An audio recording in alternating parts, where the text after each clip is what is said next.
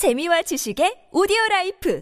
팟빵 안녕하세요. 군사 돋보기입니다. 날이 갈수록 과감해지는 중국 해군은 이미 전투함의 숫자 규모에서 세계 최강이었던 미 해군을 추월했고 10만 톤급 핵추진 항공모함과 엄청난 함재기 전력을 갖춘 정규 항공모함에게도 위협적으로 변모하고 있습니다. 물론 함재기 무장에서 크게 부족한 데다 함재기 sortie에서 미 해군의 니미츠급 항모와 제럴드 R. 포드급 항모와 비교할 때 크게 부족한 중국의 랴오닝 항모, 산둥 항모는 그렇게 큰 위협이라 보기 어렵습니다. 테스트 소식이 오랫동안 나오지 않고 있는 003형 항모 또한 알려지지 않은 문제점이 많은 것으로 보이고요. 그러나 중국이 항공모함을 호위하는 구축함과 호위함들에 미 해군의 항공모함마저 위협하는 극초음속 대함 미사일들이 탑재되기 시작하면서 이들이 미 해군의 심각한 위협으로 떠오르고 있습니다. 미 해군의 항공모함은 MQ-25 스팅레이 무인 공중 급유기를 운용해 함재기들의 작전 반경을 늘리는 것이 가능해져 2,000km 이상의 먼 거리에 항모를 머물게 함으로써 중국의 지상 발사 대함 탄도 미사일 둥펑 21D, 둥펑 26에 대응하고 있지만 움직이는 중국 전투함들의 수직 발사관에서 극초음속 대함 미사일들이 대량으로 날아온다면 이는 위험한 일이 될 수 있을 텐데요. 물론 미군은 극초음속 미사일 미사일조차 요격하기 위한 새로운 미사일 방어 체계를 개발 중이지만 이 같은 개발이 언제 완성될지 장담할 수 없는 반면 중국의 대만 침공은 당장 2025년에서 2027년 사이에 일어날 것으로 우려되고 있습니다. 그러나 적의 공격을 방어하기 어렵다면 이쪽에서도 더 먼 거리에서 먼저 극초음속 대함미사일을 쏘아 먼저 적 함대를 파괴해버리면 문제가 해결되겠죠. 중국군이 YJ-21 극초음속 대함미사일을 시험 발사한 이후 미국에서도 당장 SM-6 미사일을 함대함 미사일로 사용할 계획을 내놓았으며 앞으로 헤일로라 명명된 극초음속 대함미사일을 개발해 중국 함대를 초토화시킬 계획을 발표했는데요. 중국의 YJ-21 극초음속 대함미사일 대 미국의 헤일로 극초음속 대함미사일 둘 중 더 치명적이고 강력한 극초음속 대함미사일은 무엇일까요? 전문가는 아니지만 해당 분야의 정보를 조사 정리했습니다. 본의 아니게 틀린 부분이 있을 수 있다는 점 양해해 주시면 감사하겠습니다. 2022년 4월 20일 네이발 뉴스의 보도에서는 중국 인민해방군 해군이 공호형 구축함에서 신형 극초음속 대함미사일인 YJ-21을 시험 발사한 것과 관련된 보도를 내놓았습니다. 저명한 군사 전문가 H.I. 수트는 이 미사일이 기존의 CM401 미사일과 외관상 설계가 유사하며 탄도 미사일을 활용하는 극초음속 glide 탄두 방식의 미사일인 것으로 추정했는데요. 중국 인민 해방군의 전략 지원 부대는 중국 소셜 미디어인 웨이보를 통해 YJ-21 대함 미사일의 평균 비행 속도가 마하 6에 이르며 종말 단계에서 목표물을 타격할 때는 마하 10의 속도를 낼 수 있다고 밝혔습니다. 이는 1초 만에 3.4km를 이동하는 엄청나게 빠른 속도인데요. 인민해방군 측은 이런 속도를 가진 미사일은 현 단계에서는 어떠한 무기 체계로도 요격할 수 없다. 폭발 없이 직접 떨어뜨려도 적함에 치명타를 입힐 수 있다라고 주장했습니다. YJ-21은 중국의 구축함뿐만 아니라 H-6K 폭격기를 통해서도 투발할 수 있게 할 것으로 보이며 매우 다양한 플랫폼으로 이를 활용할 수 있게 할 것으로 보입니다. 인민해방군 교관 출신 군사 전문가인 쑹중핑은 사우스차이나 모닝포스트의 보도를 통해 이번 게시물이 사이버 전쟁부터 데이터 분석 등을 다루는 전략 지원부대 계정으로 올려졌다는 점은 YJ-21 극초음속 대함미사일이 항행할 때 전략 지원부대가 제공하는 위성 시스템에 의존해야 하는 것을 보여준다고 분석했습니다. 이 무기가 체계적인 전투에서 제 역할을 수행할 수 있도록 하려면 군의 모든 부서가 전략지원부대와 협력해야 한다고 말했습니다. 전략지원군에서는 지난해 11월 중국의 주하이 에어쇼에서 이 미사일의 수출형 버전인 YJ-21E가 대중에 공개된 것을 보아 현재 중국 해군에게 YJ-21은 더 이상 최고 수준의 첨단 대함 미사일이 아니며 이보다 더 발전된 대함 미사일이 곧 등장할 것임을 나타낸다고 밝히기도 했습니다. 온갖 정찰 수단과 탐지 수단을 이용할 수 있는 미 해군에 비해 위성에 의한 유도의 많은 부분을 기대야 하는 중국군 측이 정확한 미사일의 유도 부분에 있어서는 불리하지 않을까 생각해 봅니다. 제공권을 제압하는 쪽이 대기권 내에 다양한 정찰 수단을 활용하기 쉽기 때문인데요. 미 해군의 함대와 중국 해군의 함대 모두 함대 전투기들을 운용하지만 기체의 크기가 무겁고 무장 탑재량이 크게 제한되는 랴오닝 항공모함과 산동 항공모함의 함재기들에 비해 미 해군 항공모함의 전투기들은 훨씬 더 빵빵한 무장을 탑재하며 수량과 sortie수에서 압도적인 화력을 자랑하며 E2D 함재 조기 경보 통제기의 지원과 EA-18G 그라울러 전자전기 지원을 받을 수 있습니다. 여기에 더 F-35C 스텔스 함재 전투기까지 있으며 함대 전력 전체의 탐지 능력과 타격 능력을 하나로 묶어두는 협동 교전 능력 CEC로 전 투력을 몇 대나 증가시킬 수 있기 때문에 중국이 해군 함재기에 더해 공군 전투기들까지 출격시킬 경우에도 제공권을 쉽게 장악하는 것은 미 해군과 미 공군이 될 가능성이 높은데요. 중국 공군과 해군의 조기경보 통제기는 아직 미 공군과 해군의 조기경보 통제기만큼의 능력을 발휘하지 못하고 있는 상황인 것으로 분석되고 있습니다. 전쟁이 발발하면 중국은 미국의 위성을 공격할 가능성이 높지만 반면 미국 또한 중국의 위성들을 공격할 우주군과 장비들을 운용하고 있기 때문에 유사시 위성의 유도를 받을 수 없게 될 상황을 감안해야 하는데 이런 부분에서 미 해군은 중국 해군에 비해 훨씬 앞서 있는 것으로 보입니다. 미 해군은 소련이 붕괴된 이후 한참 동안 감히 대적할 수 있을 만한 적국 해군이 없었기에 오랫동안 RGM-84 하푼 이상급의 함대와 미사일을 채택하지 않았습니다. 그러나 중국과 러시아의 장거리 대함 미사일 위협이 크게 증가하면서부터 미 해군도 이에 대항하기 위해 많은 해상 감시 자산들에 크게 의존하지 않고도 굉장히 위협적인 무기가 될 수 있는 AGM-158C LRASM을 개발해 전력화하고 있습니다. LRASM 사업은 아음속 장거리 공대함 미사일인 LRASM-A와 초음속 중거리 공대함 미사일인 LRASM-B 단계 두 가지 형태로 개발될 예정이었지만 B는 취소되었고 현재는 A 형태만 개발되고 있습니다. 그러나 LRASM은 아음속 대함 미사일임에도 스텔스 형상 설계 및 저피탐 설계가 적용되어 적의 레이더에 포착되지 않고 강력한 인공지능까지 탑재해 미리 입력된 목표물의 취약한 부분을 공격할 수 있으며 현대를 이뤄 동시에 여러 방향에서 급습하면서 목표물이 가짜인지 진짜인지까지 판별합니다. 이쯤 되면 이것들이 미사일인지 고성능 무인 공격기인지 헷갈릴 정도로 위협적인 최첨단 기술이 적용되어 있으며 이 때문에 LRASM은 중국 해군 함대에게 있어서도 가장 무서운 무기 체계 중 하나입니다. 그러나 어째서인지 미국의 LRASM-B 개발은 취소되어 버렸습니다. 그 이유는 중국과 러시아에서 다양한 극초음속 대함미사일이 출현했기 때문인데요. 초음속 대함미사일인 LRASM-B는 속도는 빠른 대신 LRASM-A보다 사거리가 훨씬 짧고 속도가 마 2 수준에 그쳐 극초음속 대함미사일과 무인기들이 판을 치는 근미래 방공망에서 치명적인 무기가 될 수 없을 것이라 판단했기 때문입니다. 2020년대 이후 중국의 군사력이 급격히 팽창하며 미 해군에게도 대규모 함대함 교전을 수행해야 할 상황에 처하자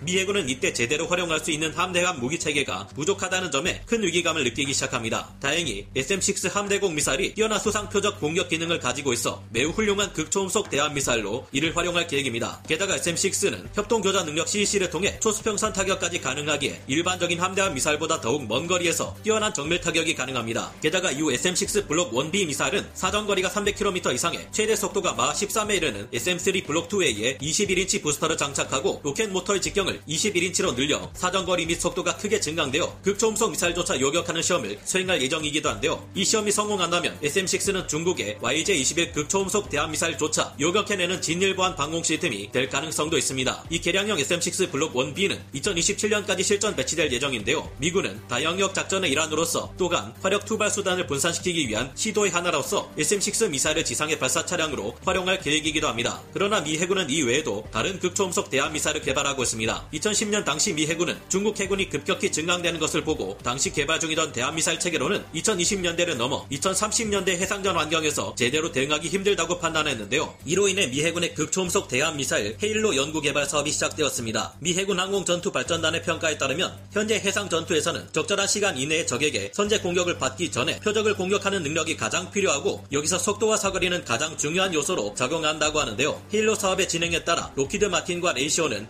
2024년 말까지 새로운 장거리 극초음속 대함 미사일의 예비 설계도를 제작해 제출할 계획이라고 하며 2028년까지 실전 배치할 예정인데요. 중국의 YJ-21이 극초음속 활공탄두를 활용하는 HGV 방식인 것과 달리 미 해군의 헤일로 극초음속 대함 미사일은 더욱 높은 기술적 완성도를 요구하는 HCM 방식 극초음속 미사일인 것으로 알려졌는데요. 헤일로 극초음속 대함 미사일은 가장 큰 것이 FA-18EF 슈퍼호넷 함재 전투기의 inboard pylon인 4번, 8번 pylon에 탑재될 것으로 보이며 중량이 1100kg급인 LRASM과 비슷한 체급을 가질 것으로 전망됩니다. 어째 중국의 대함 미사일에 비하면 작아 보이지만 이런 대함 미사일의 많은 부분은 추진 체계와 연료 탑재 공간의 많은 부분이 할애됩니다. 미 해군의 헤일로 미사일은 체급이 작다는 한계점을 극복하기 위해 다양한 최신 기술을 적용할 계획이라고 하며 이를 통해 작은 전투기에서도 모두 이를 발사할 수 있다면 중국 해군에게 미 항모 전단의 함재 전투기들은 사신과 같은 존재가 될 가능성이 높아 보입니다. 미국이 그동안 극초음속 활공탄두 방식 AGM-183A ARRW 극초음속 미사일의 시험 발사에는 몇 번 실패했다가 이후 성공했음에도 이를 취소한 것과 달리 공중 발사 극초음속 순항 미사일 형태인 HAWC의 경우 실험 발사 테스트를 무난히 완료했고 이를 통해 얻어낸 데이터를 여러 가지 후속 극초음속 미사일 개발 사업들에 활용할 예정이라 밝힌 것을 볼 때 실제 시험을 통해 미국은 공중의 항공기에서 발사하기에는 극초음속 순항 미사일 HCM 형태가 더욱 적절하다는 것을 알아냈을지도 모르겠는데요.